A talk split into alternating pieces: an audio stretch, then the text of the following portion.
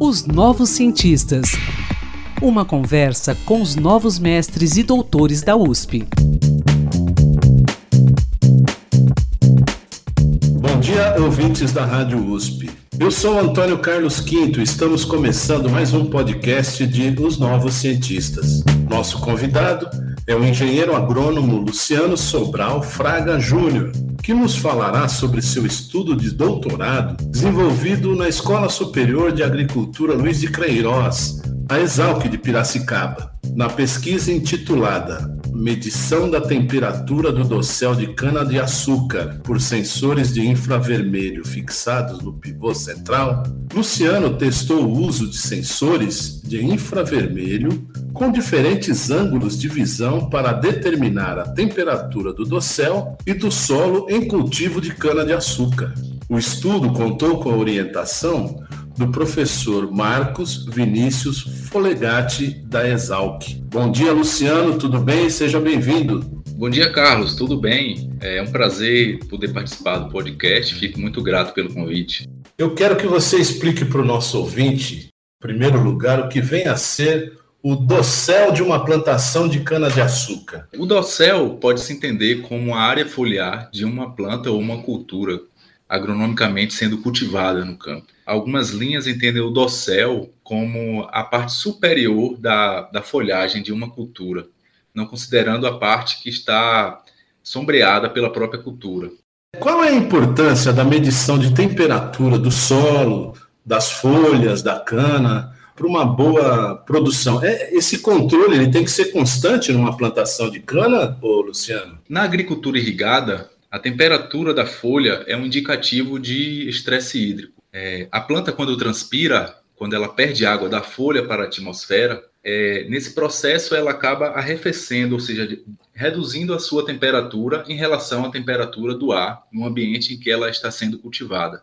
Quando a planta está sob estresse ou com alguma restrição hídrica no solo, ela não transpira o suficiente para reduzir a temperatura da folha em relação à temperatura do ar. Então a gente passa a ter uma temperatura foliar mais alta do que a temperatura do ar. Medindo a temperatura da folha e a temperatura do ar e fazendo uma relação, nós podemos obter índices que indicam se a planta está estressada, nesse caso precisando é, receber água via irrigação, ou se ela está ok, preservando assim as suas funções metabólicas e produzindo normalmente. Bom, agora eu quero saber também o seguinte: essa técnica desenvolvida aí no seu doutorado, ela foi aplicada pela primeira vez numa plantação de cana? E eu quero saber, sem o uso dessa técnica, como são feitas essas medições tradicionalmente? Como se mede a temperatura tradicionalmente numa plantação de cana?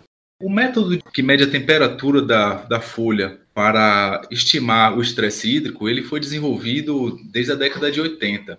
Iniciou-se com a medição da temperatura utilizando um, um sensor ao infravermelho manual, é, em que a pessoa vai no campo e mede uma folha pontualmente, ou algumas folhas, né, mostrando uma área, e a partir daí ela estima o índice de estresse hídrico. Hoje nós temos tecnologias como imagem de satélite, é, drones que são capazes de medir a temperatura de uma só vez em uma grande área. No caso dos sensores que eu utilizei, eles fazem a leitura pontualmente, mas como eu os utilizei num pivô central, eu utilizo o deslocamento do pivô central para fazer essa leitura ao longo de toda a área. Dessa forma, podendo é, gerar um mapa de temperatura e estimar um índice de estresse hídrico ou até mesmo quantificar o volume de água que eu posso aplicar nessa cultura. Correto, Luciano. Eu quero que você explique também para o nosso ouvinte é, a função desse pivô central. Ele é utilizado para irrigação numa plantação de cana?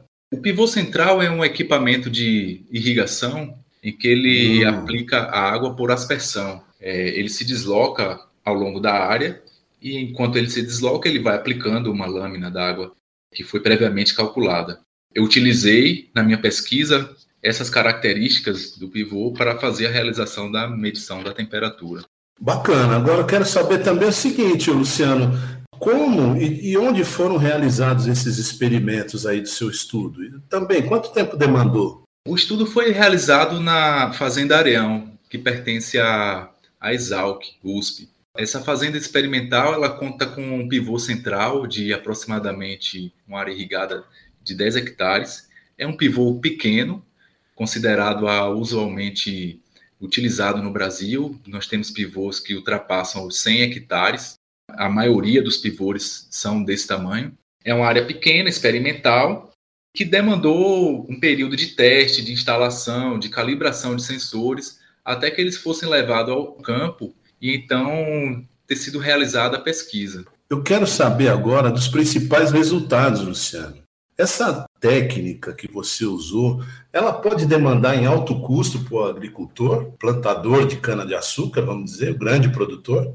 É uma técnica que, se utilizados sensores comerciais, sensores de empresas que nós temos presentes hoje no, no agronegócio, eles têm uma, linhas de sensores desse tipo que são muito caros. Considerando os pivôs que nós temos no Brasil, que alcançam mais de 100 hectares, você teria que instalar uma série de sensores desse ao longo do pivô. Na minha pesquisa, eu utilizei sensores de baixo custo, que são mais acessíveis e garantem também uma, um bom resultado nas leituras de temperatura. E, e, me diga uma coisa, essa técnica ela pode implicar aí no, no, no, em algum tipo de controle no uso da, da irrigação? Pode significar em economia, digamos assim, do uso de água? Sim, na verdade, o manejo da irrigação ele, é, ele pode ser realizado com sensores no solo, é, sensores na planta ou sensores que medem os elementos meteorológicos, a radiação, temperatura, umidade. Cada um desses métodos, eles são muito bem aplicados hoje. Porém, nós estamos avançando ao nível que a integração desses métodos, ele torna o manejo da irrigação mais eficiente. Então, você utilizar não só um método via solo, ou só um método, só uma estação meteorológica, mas você integrar é, o conjunto de metodologias. E o uso dos sensores para medir o dossel seria mais uma alternativa, mais uma ferramenta para otimizar o manejo, podendo assim estimar o estresse hídrico da cultura, dizendo então quando irrigar, o momento de irrigar, e no futuro, com o desenvolvimento dessa técnica, poder inclusive é, determinar o quanto de água será aplicado em cada irrigação. Poxa, que bacana, hein, Luciano? Bom, isso também certamente vai resultar em aumento da produtividade e até da qualidade, não é isso? Sim, com certeza. Bom, Luciano, parabéns pelo seu trabalho. Quero agradecer aqui pela sua participação nos Novos Cientistas. Mas eu tenho uma última questão. É possível se estimar em quanto tempo essa técnica poderá é, estar acessível aí aos grandes produtores? Bom, esse tipo de trabalho ainda precisa de mais é, estudos. Poucos trabalhos foram realizados até o momento no Brasil e até em outros países. Então, algumas fontes de erros no, no método para medição de temperatura ainda precisam ser superadas para poder disponibilizar isso de forma mais segura aos produtores. Ok, Luciano, um bom dia para você e mais uma vez, muito obrigado pela sua participação aqui nos Novos Cientistas, ok? Um bom dia, eu que agradeço, muito grato pelo convite. Pesquisador, se você quiser falar sobre o seu estudo, sua pesquisa, envie-nos um e-mail para ouvinte.usp.br. Um bom dia a todos e até quinta-feira que vem. Até lá.